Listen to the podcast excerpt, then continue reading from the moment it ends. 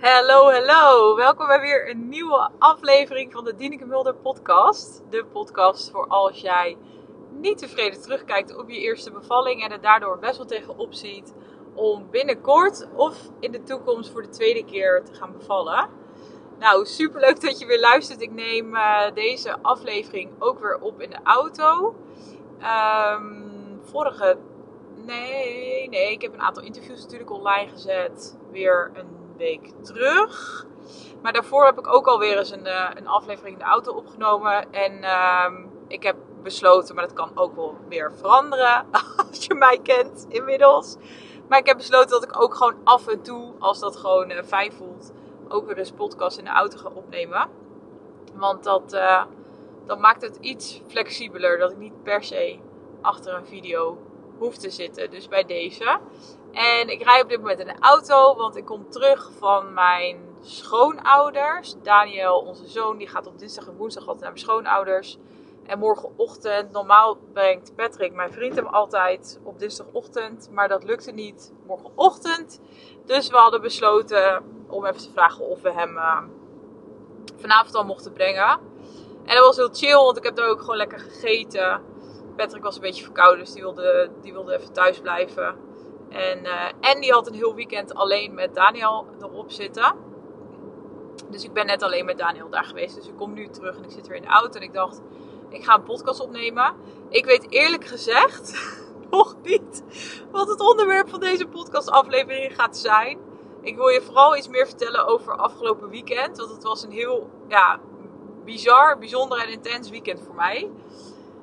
Um, en dat wil ik eigenlijk met je gaan delen. En, en ik heb... Um, uh, ik denk dat gedurende mijn verhaal, gedurende het verhaal, er vast ook een connectie komt met bevallen. Nou, dat weet ik wel zeker.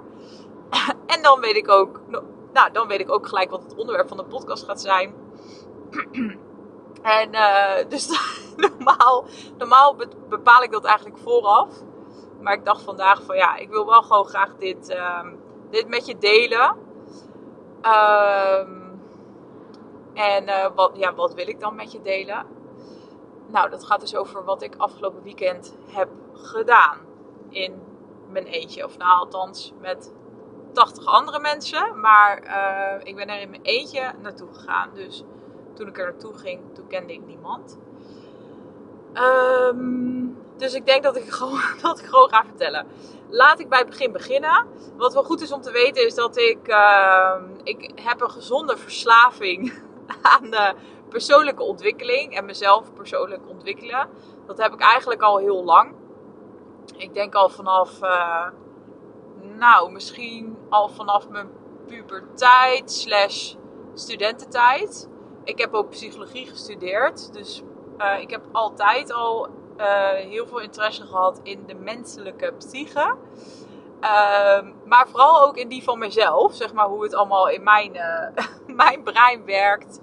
En uh, ik kom ook uit een gezin, en dan heb ik het over het gezin van mijn vader en mijn stiefmoeder. Waar ik uiteindelijk het grootste deel van mijn uh, jeugd en kindertijd zeg maar, ben opgegroeid. Of nou, groot, nou, 50-50 denk ik. Ja, nee, ik ben eigenlijk, totdat ik op kamers ging, dat was op mijn 18e. Toen begon mijn studententijd. 17 trouwens zelf. Um, nou, dat is eigenlijk helemaal niet zo lang trouwens. Nee, ik heb uh, uiteindelijk vijf jaar bij hun echt in huis gewoond. Vanaf mijn uh, twaalfde, elfde, vijf, zes jaar. Nou, ongeveer de helft van mijn uh, kindertijd slash puberteit. Um, en zij hebben mij en ook de rest van het gezin, mijn broers en zussen, altijd heel gestimuleerd om hulp te zoeken. Als je, dat, als je het gevoel dat je dat nodig had, zeg maar. Uh, dus daar, daar werd altijd heel open over gepraat. Er lag geen taboe op. Dus ik ben, kijken, in mijn puberteit al wel met hulpverlening in aanraking gekomen.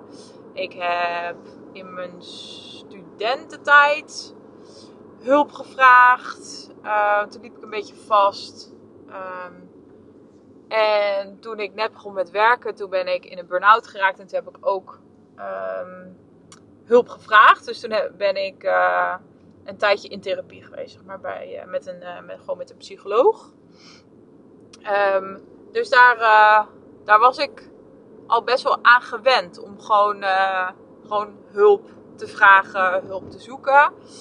En, en daarnaast had ik dus ook mijn, mijn persoonlijke interesse begon ik te ontwikkelen. En ook de, gewoon de interesse in mezelf. Hoe het dan in mijn, mijn psyche zeg maar allemaal werkt. Dus ik uh, lees, ik hou heel van lezen al van jongs af aan. Ik, lees, ik las altijd al heel veel.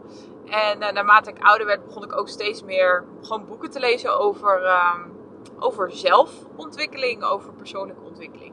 Dus daar heb ik altijd al interesse in gehad. En eigenlijk naarmate ik ouder en ouder werd en ook weer bepaalde dingen in mijn leven meemaakte. Dus na mijn burn-out was bijvoorbeeld best wel grote. Dat ik, dat ik vastliep eigenlijk.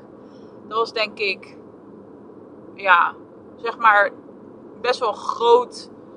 Um, groot een grote ik probeer het even te duiden, maar een grote vastloopsituatie in mijn leven. Ik liep toen best wel vast. En um, en toen heb ik heel veel geleerd over mezelf, zeg maar al na die, na die burn-out. Dus heb ik al andere keuzes gemaakt en ben ik met dingen aan de slag gegaan. En mijn bevalling, nou dat weet je waarschijnlijk inmiddels als je deze podcast langer luistert. Maar mijn bevalling was gewoon het allergrootste kantelpunt in mijn leven tot nu toe. Dus in de zin van groot, omdat ik helemaal ben vastgelopen door die bevalling, hoe ik het heb ervaren en vooral ook de tijd daarna in combinatie met het moederschap en wat er allemaal naar boven kwam, ook in relatie tot mijn eigen moeder. Uh, dus dat maakt het heel groot. Maar het is ook groot in de zin van dat um, toen ik dat, die, die reis ging maken, uh, toen begon ik op een gegeven moment een soort van uh, ja, bijna een compleet andere persoon te voelen. Ik ben nog steeds dezelfde, maar ik sta wel heel anders in het leven dan voor mijn bevalling. En dat vind ik best wel bijzonder. Ik heb gewoon een hele andere kijk op dingen gekregen. Um, ik merk dat ik veel beter op mezelf kan reflecteren. En uh, niet dat ik daar nu perfect in ben geworden en altijd en overal alles kan zien bij mezelf. absoluut niet. Maar wel echt um, veel en veel meer als je het vergelijkt zeg maar, van voor mijn bevalling. Um, ik denk dat het de grootste. Nou, er zijn een aantal inzichten. Maar een van de grootste inzichten die ik uit die bevalling heb gehaald. Uit die ervaring en wat dat, wat dat dan zegt over mij. Uh, is dat, denk ik, ja, als ik iets wil veranderen. Of ergens gefrustreerd over ben. Vooral in relatie tot anderen. Dan ben ik degene die daarin verantwoordelijkheid moet nemen. En ik ben de enige die dat kan veranderen. Want ik kan niet van een ander uh, verwachten dat ze gaan veranderen. En dat, die was echt huge. Die heeft echt heel veel, heel veel gedaan. Nou ja, dat even als, uh, als voorbeeld. En, um, en daarmee bedoel ik ook verantwoordelijkheid ook nemen, is ook uh, grenzen stellen. In plaats van alleen maar over anderen klagen, bijvoorbeeld, weer tegen anderen. Dat hoort er ook bij. Maar ook kijken van wat maakt nou dat ik getriggerd word op dat moment. Want het zijn altijd triggers. Nou, goed. Dat wat betreft mijn bevalling. Nou, ook daarna, na mijn bevalling, ben ik eigenlijk weer dus laagjes dieper gegaan. In de zin van dat ik weer, eh, nou ja, opeens een soort van hele grote um, jump maakte. Ik probeer het even duidelijk uit te leggen. In bewustzijn. Dus ik kreeg gewoon veel meer bewustzijn op mijzelf, op patronen en overtuigingen waar ik daarvoor geen bewustzijn op had. Dus elke keer wordt je bewustzijn vergroot en vergroot. Als je ervoor open staat. Hè, natuurlijk om, uh, als je bereid bent om echt naar jezelf te kijken in die situaties. Um, en dat was voor mij ook niet makkelijk. Maar mijn bewustzijn werd groter en groter. En, uh, en ik ging ook steeds weer dieper met mijn. Want ik, ook in dat proces heb ik heel veel gelezen en podcasts geluisterd en zo. Gewoon echt, ik ben echt een informatieslurper. En, uh, en vooral als ik, als ik een onderwerp interessant vind, dan, dan, uh, dan duik ik daar helemaal in. Dan kan ik mezelf helemaal verliezen, zeg maar, daarin. Um, dus ook toen begon ik meer en meer te lezen. Nou, een van de inzichten, ander inzicht wat ik heb opgedaan na mijn bevalling, is dat ik niet zo heel erg in connectie stond daarvoor met mijn lichaam, met mijn intuïtie, met mijn gevoel. Sterker nog, als ik nu op terugkijk, heb ik dat eigenlijk altijd onbewust gewoon genegeerd. En wist ik niet eens dat, er, dat daar een soort van connectie mogelijk was. Dus ik negeerde altijd de signalen van mijn lichaam. Ik luisterde totaal niet naar mijn intuïtie. Uh, ik luisterde niet naar mijn gevoel. Ik liet mijn emoties nou ja, vrijwel niet toe. Um, dus dat was ook een, een heel groot inzicht na die bevallingservaring. En waar ik ook echt mee aan de slag ben gegaan. Dus op een gegeven moment dacht ik ook echt van oké, ik wil meer in contact gaan staan met mijn lichaam. En niet alleen maar in mijn hoofd zitten de hele dag. Um, dus hoe kan ik dat doen? En toen ben ik op zoek gegaan naar verschillende vormen. Dus ook daarin, um, het voelt alsof ik steeds weer een laagje dieper ging. Dus waar ik misschien voor die bevalling al best wel wat gelezen had, ontwikkeling, aan ontwikkeling had gedaan, met de psychologen gepraat was dat vooral, als ik het nu achteraf bekijk, speelde het vooral zich nog af in mijn ratio, in mijn hoofd. Dus dingen beredeneren en rationaliseren en analyseren. En eigenlijk na mijn bevalling kwam ik in aanraking met, um, nou ja, überhaupt dat inzicht was heel groot van um, dat die connectie tussen je, je hoofd en je lichaam super belangrijk is. Dat. En um, en dat lichaamswerk daarin heel veel kan betekenen.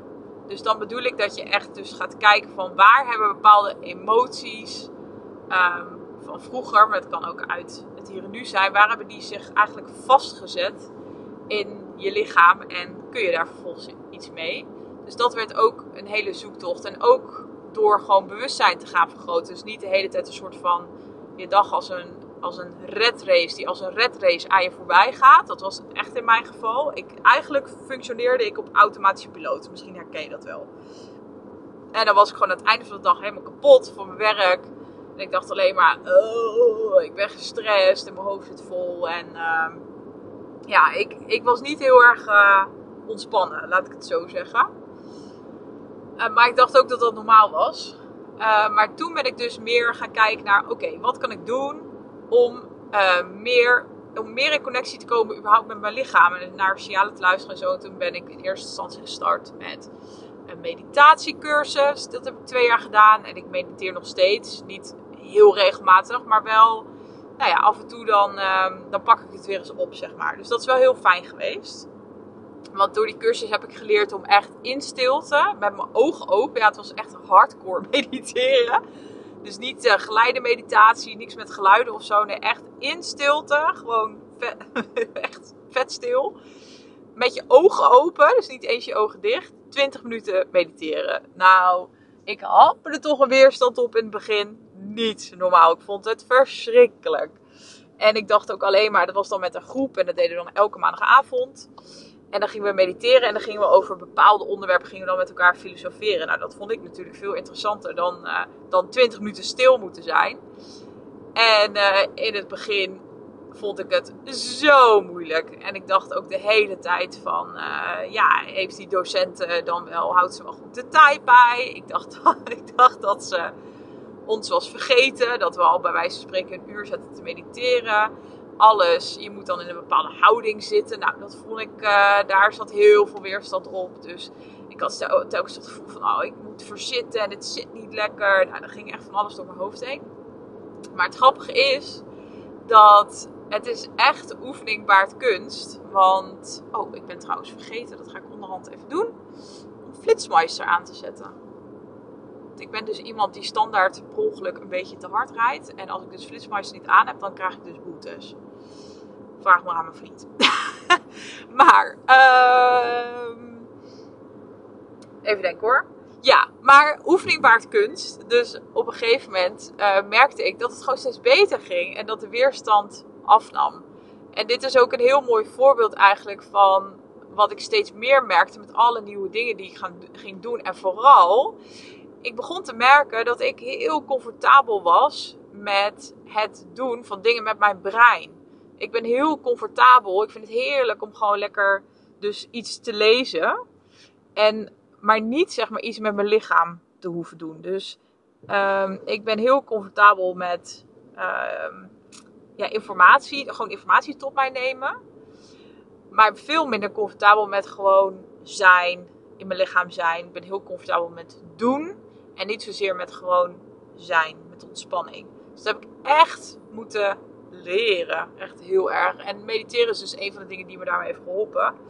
Maar ik heb van alles gedaan. Want op een gegeven moment kwam ik dus meer op dat pad van lichaamswerk. Dus ik heb op een gegeven moment ook een traject gedaan bij Cassandra Schreuder. Dat heb ik ook genoemd in het, uh, laatste, de laatste podcastaflevering die online is gekomen. Interview met Bernice. Zij zat ook in mijn groepje toen we dat traject uh, deden samen. Het was een groepje van tien vrouwen ongeveer. En, uh, en dat was dus speciaal voor vrouwen die, uh, die een negatieve bevallingservaring hadden gehad. En Cassandra deed dat fantastisch, want zij deed dat traject eigenlijk met behulp van ademwerk, zo heet dat. Dus dan, dan kregen we ademsessies van haar. En heel vaak was er nog een, uh, een andere vrouw bij, die zeg maar ook ademcoach was, ons daarin begeleidde. En je gaat dan op een bepaalde manier ademen, wat je normaal in het dagelijks leven zeg maar niet doet. Um, maar ja, ik kan het niet zo goed uitleggen. Je moet het een keer ervaren. Maar je gaat op een bepaalde manier ademhalen, ligt op een matje. Waardoor er van alles kan loskomen, zeg maar. Dus ook door zo'n ademsessie kunnen er vast, vastgezette emoties, opgekropte gevoelens kunnen loskomen. Dus dat was, um, dat was ook een hele mooie ervaring. Dat heeft ook heel veel, um, heel veel gedaan. Dus dat is eigenlijk ook een vorm van lichaamswerk. Dus je gaat niet praten, maar je gaat je focussen op iets, met je, iets doen zeg maar, met, je, met je lichaam, als het ware. En um, dus dat heb ik gedaan. Daarnaast heb ik nog een best wel lang traject gedaan bij iemand. Uh, die, daar heb ik twee dingen gedaan met haar. Dus toen werd ik één op één begeleid. En bij haar heb ik in eerste instantie hebben we Embody Dance Movement gedaan. Dus dan ga je um, ja, vrij dansen op de muziek. En dat, uh, dat maakt dan ook allemaal dingen los. En dat maakt ook dingen los bij mij. Uh, maar ik vond dat heel heftig en intens. Want ik merkte heel erg dat mijn uh, gevoel van veiligheid daar constant in naar boven kwam. Dus uiteindelijk zijn we daarmee gestopt. Maar uh, op mijn verzoek, zeg maar. Maar ik kijk daar wel heel positief op terug. Want juist daardoor heb ik ook weer dingen geleerd. Dus gewoon me uitspreken, mijn eigen grenzen soort van ervaren. Want dat deed ik ook altijd. Ik ging gewoon structureel over mijn eigen grenzen heen, zeg maar. Ik, uh, ja, ik werkte altijd veel te lang, veel te hard. Ik dacht eigenlijk helemaal niet echt na met, met alles wat ik deed. Dacht ik eigenlijk bijna niet na, niet bewust na van... Wil, past dit wel bij mij? Wil ik dit wel? Is dit goed voor mij, voor mijn gezondheid? Uh, kan ik hierdoor wel voldoende ontspannen? Krijg ik hier wel energie van? Nou, dat soort vragen. Misschien herken je dat wel. Um, Even kijken. Oh ja, en Body Dance Movement. Uh, dus daar heb ik ook weer veel uitgehaald en veel van geleerd. En uiteindelijk heb ik bij haar heel lang één op één. Um, wat deden we ook alweer? Ja, een vorm van yoga. Oh. Nou, het is een. Ik weet niet meer hoe het heet, wat erg. Maar het is een bepaalde. Je hebt verschillende vormen van yoga. Wij deden de vorm van yoga waarbij je dus alleen maar. echt geen grap je hoeft geen, ik hoefde geen ingewikkelde uh, poses en zo te doen.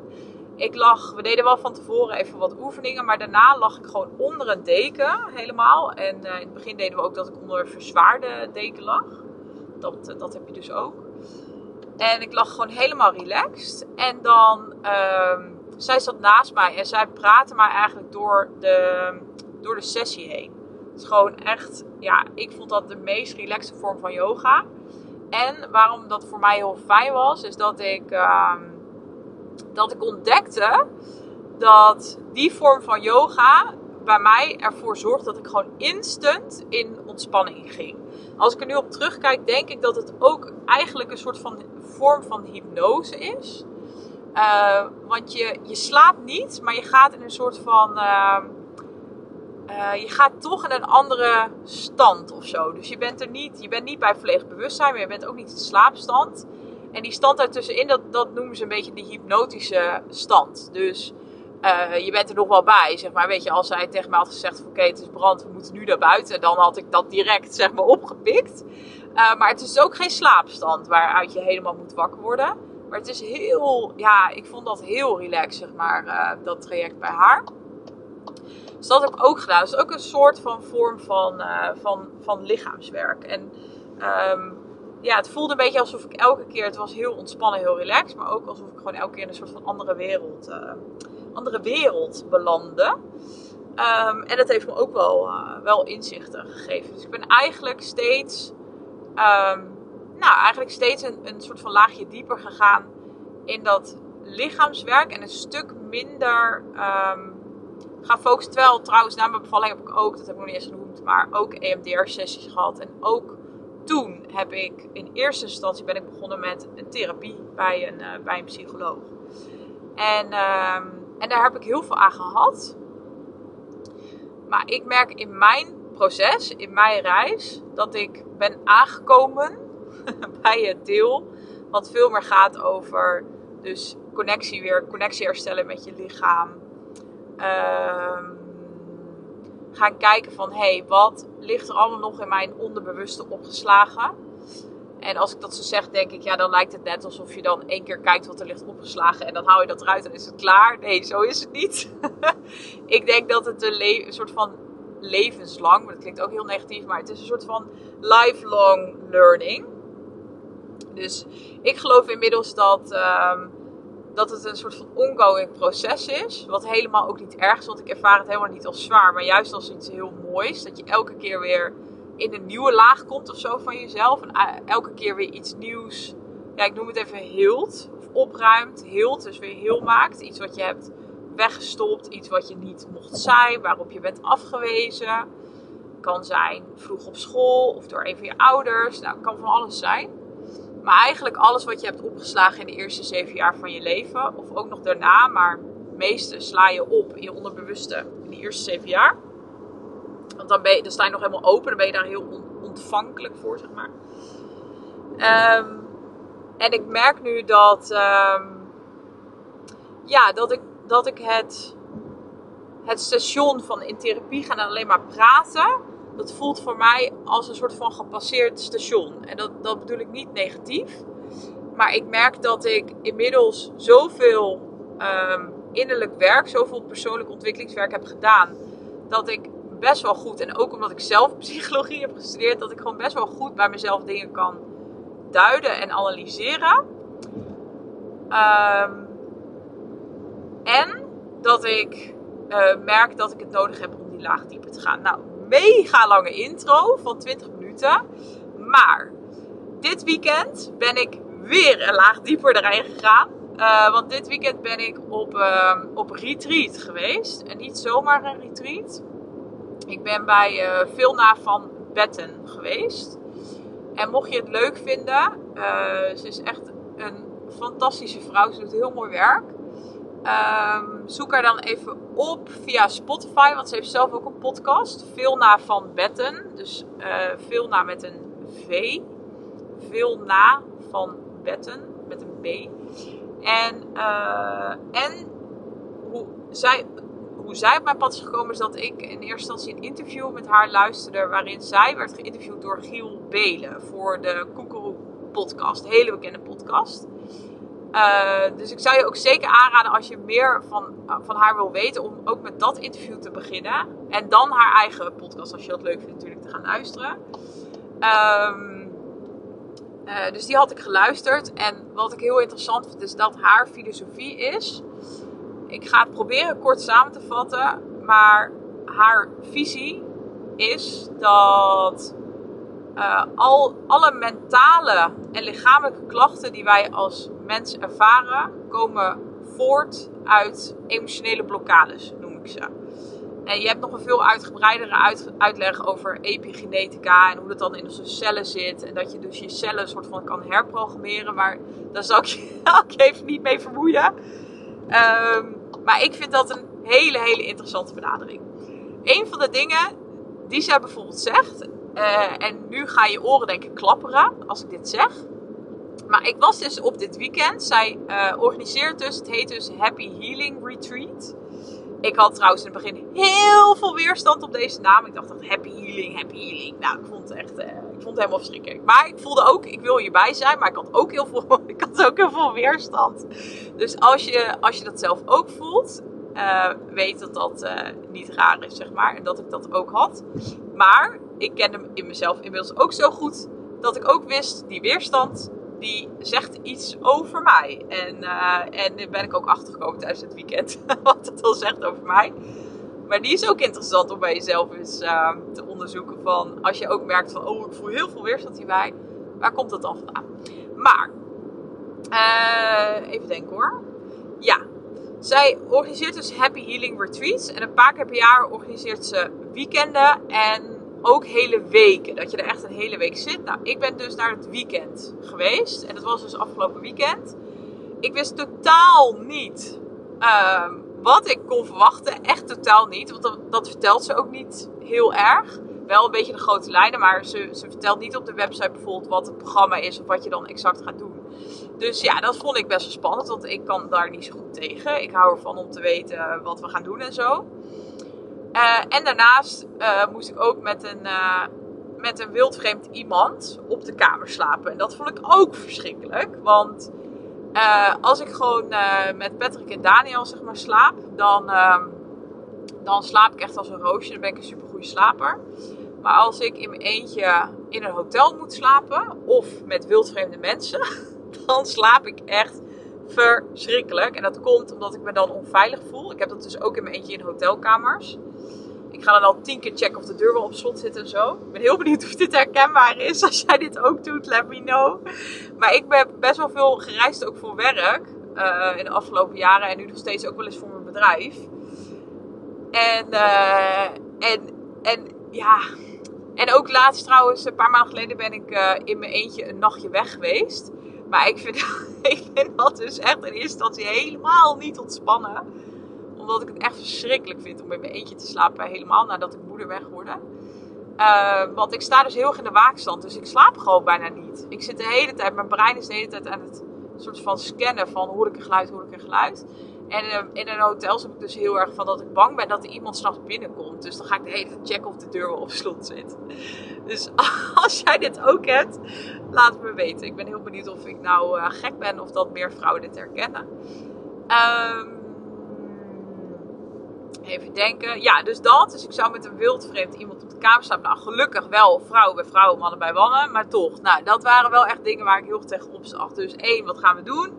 Twee, ik had gewoon heel veel weerstand. Ik had ook trouwens heel veel weerstand in het begin op Vilna. Gewoon Vilna als persoon en de boodschap die zij, uh, die zij vertelt. Want haar boodschap kan ook best wel confronterend zijn, zeg maar. Uh, en dus over de hele communicatie. Dus... Uh, happy healing, terug naar je pure ik. Weet je wel, het grappige is, als je mij een beetje kent, dan weet je dat ik heel erg open sta voor dit soort dingen. Maar dat ik ook super nuchter ben. Echt, echt, ja, echt wel een boerentrien bijna.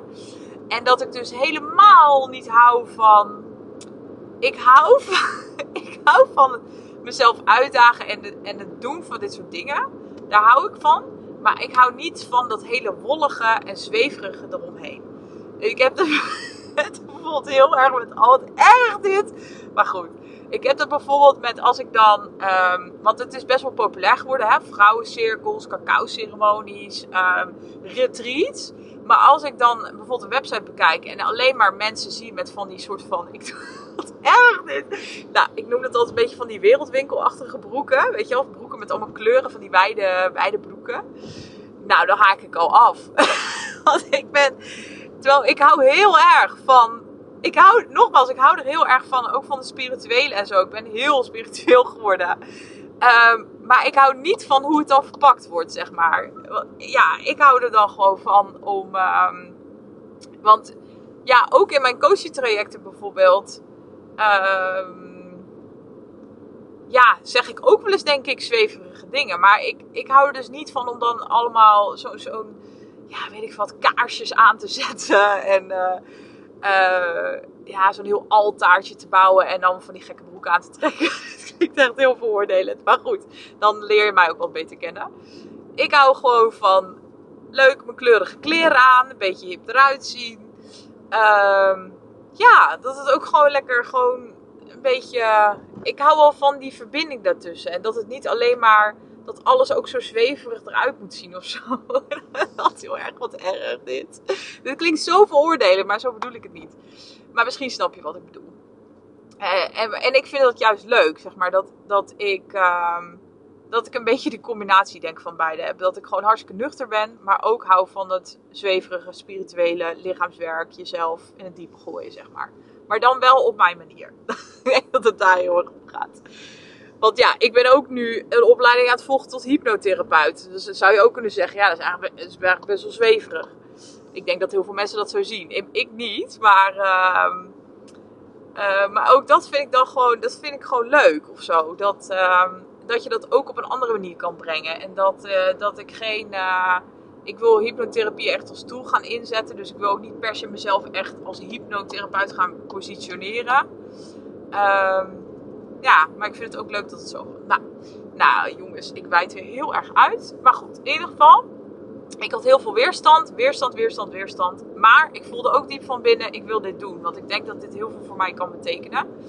En um, hoe, hoe veel na dus um, het ook benadert, dit soort weekenden, is dat haar uh, visie dus is. En, um, en het is ook echt iets trouwens wat wetenschappelijk is bewezen. Alleen heel veel mensen weten dit niet, want dit wordt niet gedeeld op scholen. Dit wordt niet gedeeld in het zorgsysteem. Uh, dus het is ook niet per se iets, ik zeg visie, maar het is gewoon waar. Um, maar goed, het is misschien wel goed om het zo te noemen. Want ja, het, het is ook, het resoneert met je of niet. Hè? Dat is natuurlijk ook zo. Wat voor de een waarheid is, hoeft voor de ander nog steeds niet zo te voelen. Ook al is het uh, wetenschappelijk aangetoond, weet je wel. Um, maar wat zij bijvoorbeeld zegt, want we waren dus met 80 uh, mensen op dat weekend. En mensen komen daarheen met hele uiteenlopende klachten. Uh, dus dat kunnen uh, mentale klachten zijn of uitdagingen die je tegenkomt in je leven. Dus er waren ook mensen met uh, nou, depressie, burn-out, uh, overprikkeldheid, weet je, al dat soort dingen. En vast nog veel meer hoor, maar dit is even wat ik me kan herinneren met de mensen die, die ik heb ontmoet. Maar daarnaast waren er ook mensen met, uh, er was iemand met ALS. Er was iemand met MS. Er waren mensen met de ziekte van Lyme, met long COVID. Nou, echt van alles. Gewoon echt best wel, ja, ernstige ziektebeelden, zeg maar. En wat ik dit weekend heb geleerd, en dit gaat wel, dit gaat heel diep, ik ga er vast even inleiden, maar ik vond dit zo interessant. Wat ik vooral heb geleerd, is om dus niet meer te zeggen, ik heb dit. Of ik, um, even kijken hoor, ik heb dit, dus ik heb de ziekte van, of ik heb, ja, bij mij, waar, wat bij mij best wel een, uh, een eye-opener was, is dat ik uh, nu al twee jaar zeg: ik heb PCOS en daarom lukt het mij niet om zwanger te worden. Want wij zijn dus inmiddels al ruim twee jaar bezig met een tweede kindje. Um, en zij zegt, ze zegt überhaupt taal is heel belangrijk. Zij zegt, het is belangrijk om te gaan zeggen, ik doe aan PCOS. Of ik doe aan MS. Of ik doe aan ALS. En waarom ze dat zegt, want als je dat voor het eerst hoort, dan denk je echt, wat? Dat kan je toch niet zeggen? Want het klinkt, als je het voor het eerst hoort van, ja, dat het dan tussen je oren zit, of dat het jouw schuld is, dat je het, dat je het uh, bewust doet, zeg maar. Maar daar gaat het niet over. Het gaat vooral over dat er emoties liggen, een soort van, ja, opgeslagen, maar weggedrukte emoties die nog in jouw lichaam zich ergens hebben vastgezet. Um, die eruit mogen, die geheeld mogen. En daar zijn dus verschillende methodes voor en dat hebben we dit weekend gedaan. Het is niet zo dat één weekend genoeg is. Dus het is niet zo dat het een soort van genezingsweekend is en dat die mensen met MS en ALS als herboren naar buiten liepen. Die verhalen zijn er wel trouwens. Uh, er was één dame die zit nu dus ook in de crew. Die heeft ons ook begeleid. Er was heel veel, was heel veel ook begeleiders, zeg maar, dat weekend. En uh, zij vertelde dus dat zij binnen een weekend van de ziekte van Lyme af was. Uh, terwijl ze jaren, nou ja, jaren daar uh, mee heeft gedeeld. En um, alleen maar bijna op bed kon liggen, super moe was of zo. Nou ja, echt mega interessant. Ze zei, nou ja, ik ging dus echt um, dansend naar buiten. Dus die verhalen zijn er ook super, super interessant. Um, en het gaat heel erg over dus vastgezette emoties, maar ook je, je energie, de frequentie van de energie die door jouw lichaam stroomt. Dus dat is ook iets wat natuurlijk met je moet resoneren, maar ehm, haar visie is: alles is energie. En als je die energie beïnvloedt, dan helpt dat ook om het, zij noemt dat het zelfhelend vermogen van je lichaam te activeren. Dus dat je lichaam zichzelf gaat helen. En het helpt daarin dus heel erg als je niet meer gaat zeggen van ik heb dit, maar dat je zegt ik doe dat. Uh, want dan ga je dus veel meer eigenlijk ook onbewuste verantwoordelijkheid nemen. Nou, ik heb het nu heel kort uitgelegd. Dus ik snap als je dit voor het eerst hoort dat je misschien denkt van... Oké, nou die is echt helemaal koekoek geworden. Ik weet niet wat zij zegt. Dat zou ik echt heel goed begrijpen. Want um, je moet je voorstellen dat dit voor mij... Als je mij dit vijf jaar geleden had verteld... Dan had ik ook gezegd dat je koekoek was. Dus bij mij is hier ook een heel proces aan vooraf gegaan. En ik ben dus elke keer, daarom gaf ik ook die mega lange intro. Ik ben elke keer een laagje, laagje dieper gegaan. Um, uh, dus dat, dat, dat snap ik helemaal. Of als je zegt van, nou ja, klinkt wel interessant, maar ik kan er nu nog niet helemaal bij. Ook dat is, natuurlijk, alles is oké. Dat sowieso, alles is oké.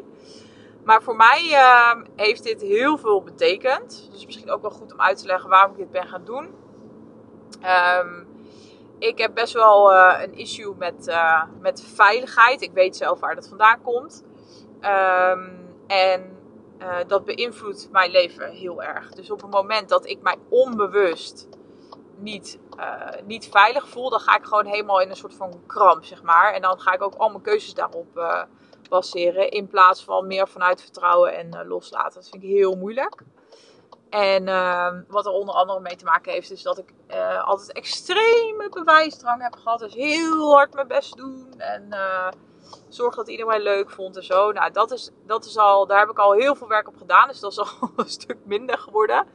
Maar nog steeds ehm, merk ik sommige dingen. Die liggen gewoon, dat zijn dan vastgezette emoties. Of die, die liggen gewoon nog in je in je lichaam, zeg maar, opgeslagen. Dus um, daar zijn niet zoveel manieren voor, zeg maar, hoe, om, om daarbij te komen. En je, on, je onbewuste, je onderbewuste, uh, kan je bijvoorbeeld dus um, bijkomen door middel van uh, hypnotherapie. Dus daarom ben ik ook die opleiding gaan doen, omdat ik dat mega interessant vind. Omdat je dus bepaalde overtuigingen kunt gaan, uh, kunt gaan shiften. Super interessant. Uh, maar er zijn ook, uh, ook andere vormen. En uh, dat heb ik heel erg gedaan dit weekend. En ik heb onder andere tijdens het weekend misschien om één ding genoemd een cacao ceremonie gedaan. Dat had ik al eerder gedaan, maar dan ja, niet. Het was niet heel intens. Dus heb ik ook maar één slokje cacao gehad.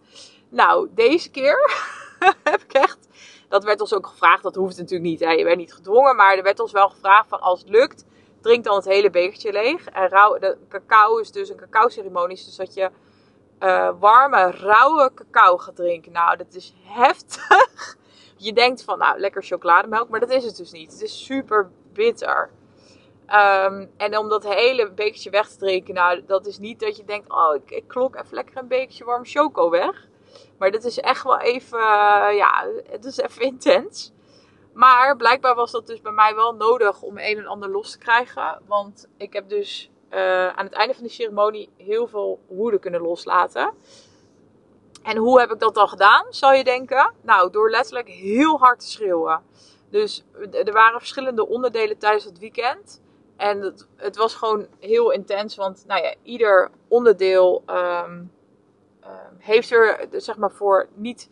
Soms Soms waren er onderdelen waar ik dan geen traan heb gelaten, maar andere mensen weer wel en andersom. Dus ja, het ene uh, werkte goed voor de ene persoon en, de ander werkt weer heel goed voor de andere persoon, weet je wel. En wat is dan goed trouwens ook, hè. Maar dit onderdeel was, heeft denk ik het meest bij mij gedaan. En ik denk dat dat komt omdat ik dus het ook lastig vind om de controle los te laten.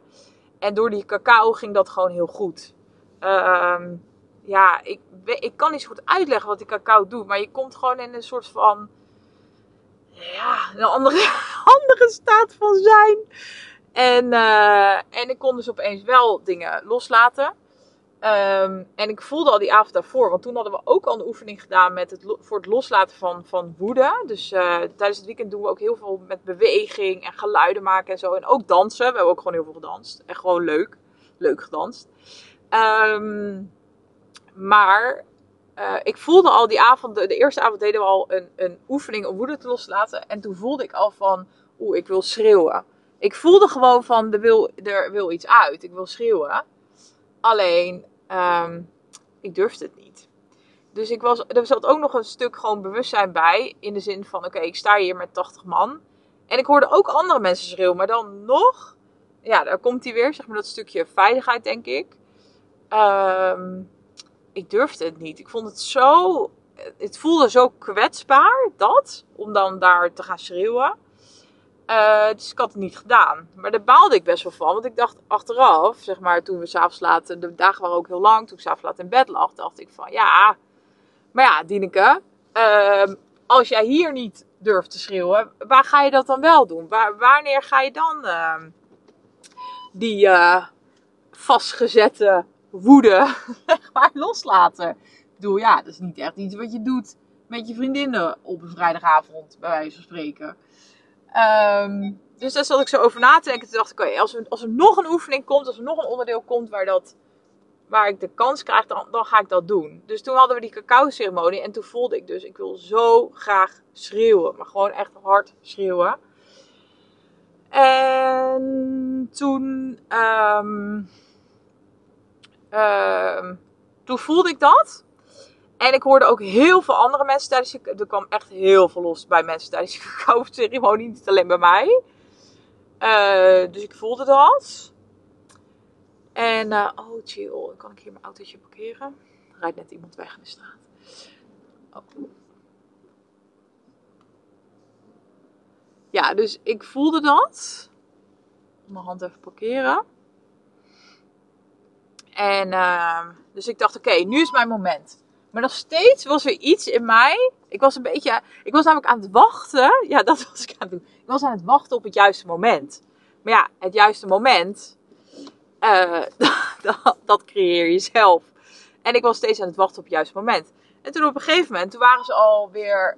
Um, ja, een, beetje. Wel nog in de ceremonie. Maar een beetje in. Um, wacht even voor. Oh, ik ben onderhand aan het inparkeren, jongens. Dat is echt niet handig. Maar op een gegeven moment waren ze eigenlijk alweer een beetje uit. Er waren eigenlijk bijna geen mensen meer die schreeuwden. Dus. Um, oh. Dus ik dacht echt, ja, ja, ja, ja, ja, maar uh, niemand schreeuwt meer. Dus uh, wanneer, uh, wanneer ga ik dit nu doen? Uh, en toen dacht ik, oké, maar dit is gewoon het moment. Dus nu moet ik hem ook gewoon, uh, nu moet ik hem ook gewoon pakken. Heel even de auto stilgezet. Dit wordt echt een mega lange podcast. Maar goed, hopelijk heeft iemand er iets aan. Denk ik dan altijd maar weer. Um, ja, dus ik voelde van, ja, maar ik wil nu gewoon, ik wil het eruit laten. Zo voelde dat. Ik wil nu gewoon schreeuwen. Maar ja, iedereen was al een beetje gestopt. En ze waren alweer ja, met ja, ik kan niet zo goed omschrijven, maar met iets anders bezig.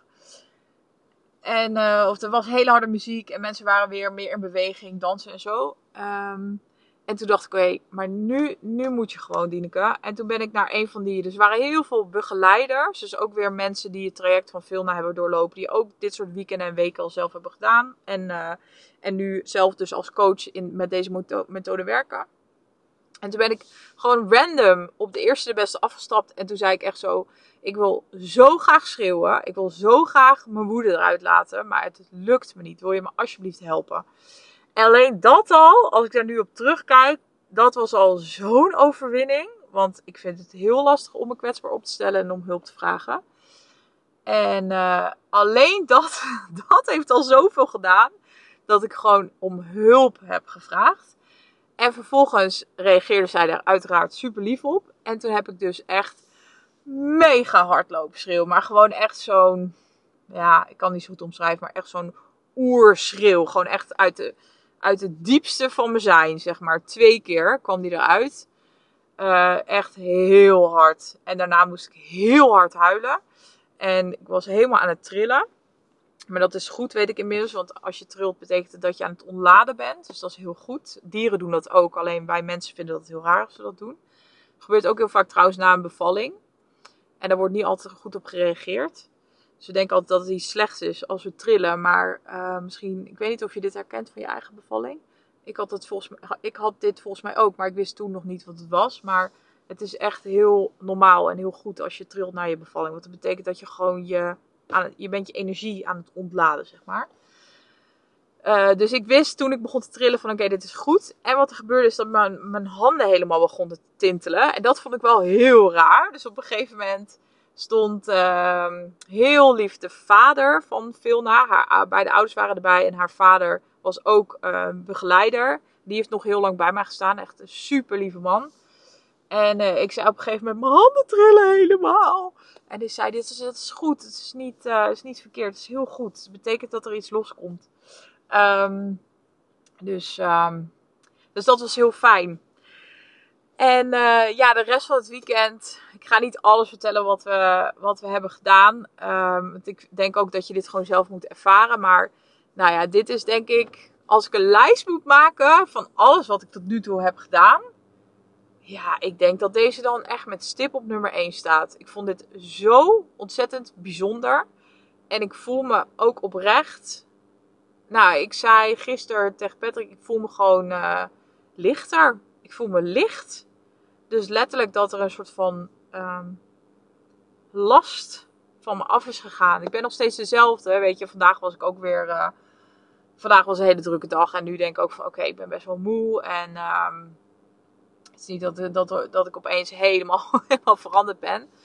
Uh, maar ik merk wel dat er iets in mij veranderd is. Heel grappig. En ik had ook uh, personal training van uh, Kirsten vandaag, van mijn personal trainer. Dat deel ik wel vaak al in mijn Instagram stories.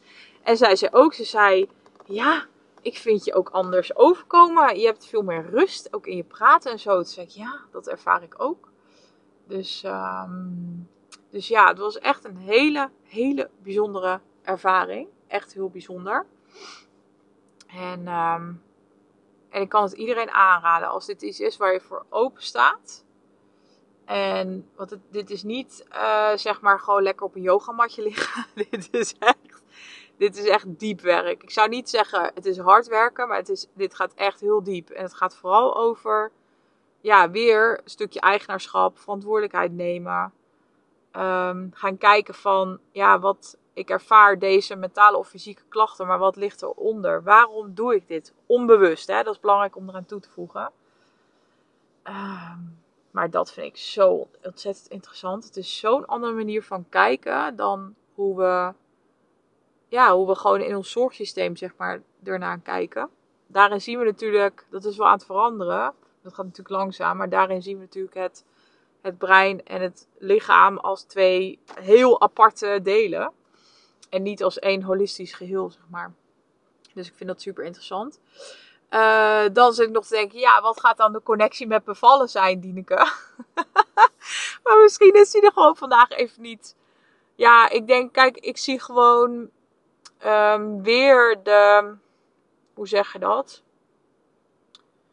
Ik zie weer een beetje de overeenkomsten ook tussen um, wat ik dit weekend allemaal weer over mezelf heb geleerd en mijn bevallingservaring hoe ik daar ben, hoe ik daarnaar ben gaan kijken en hoe helend en fucking krachtig het kan zijn om uit dat slachtofferschap te durven stappen en te durven kijken, bereid zijn om te gaan kijken van wat zat er nou eigenlijk allemaal onder? Waarom, waarom voelde ik me niet serieus genomen? Waarom voelde ik me niet gezien? Waarom voelde ik me niet gehoord? Waarom had ik het gevoel dat ik mijn autonomie verloor? Waarom kon ik de pijn niet aan, zeg maar tussen haakjes? al, al die thema's, al die zinnetjes, als je ze herkent bij jezelf, um, dan wil ik je echt uitdagen. Omdat, het, omdat ik inmiddels weet dat het je zo ontzettend veel kan opleveren. Maar ik wil je echt uitdagen om te kijken van wat zit daar dan onder.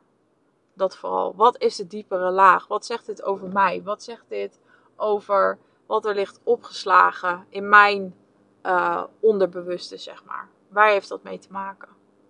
Waar herken ik dit van? Voelde je niet serieus genomen? Oké, waar heb je dat eerder in je leven gehoord? Ik kan bijna met 100% zekerheid inmiddels zeggen nu ik echt al een flink aantal vrouwen heb gecoacht, dat je dit, dat je dit sowieso niet voor het eerst in je bevalling hebt ervaren. Bijna met 100% zekerheid. Dat klinkt heel gek, maar ehm, als je je niet gezien voelde, wanneer heb je dat eerder in je leven ervaren?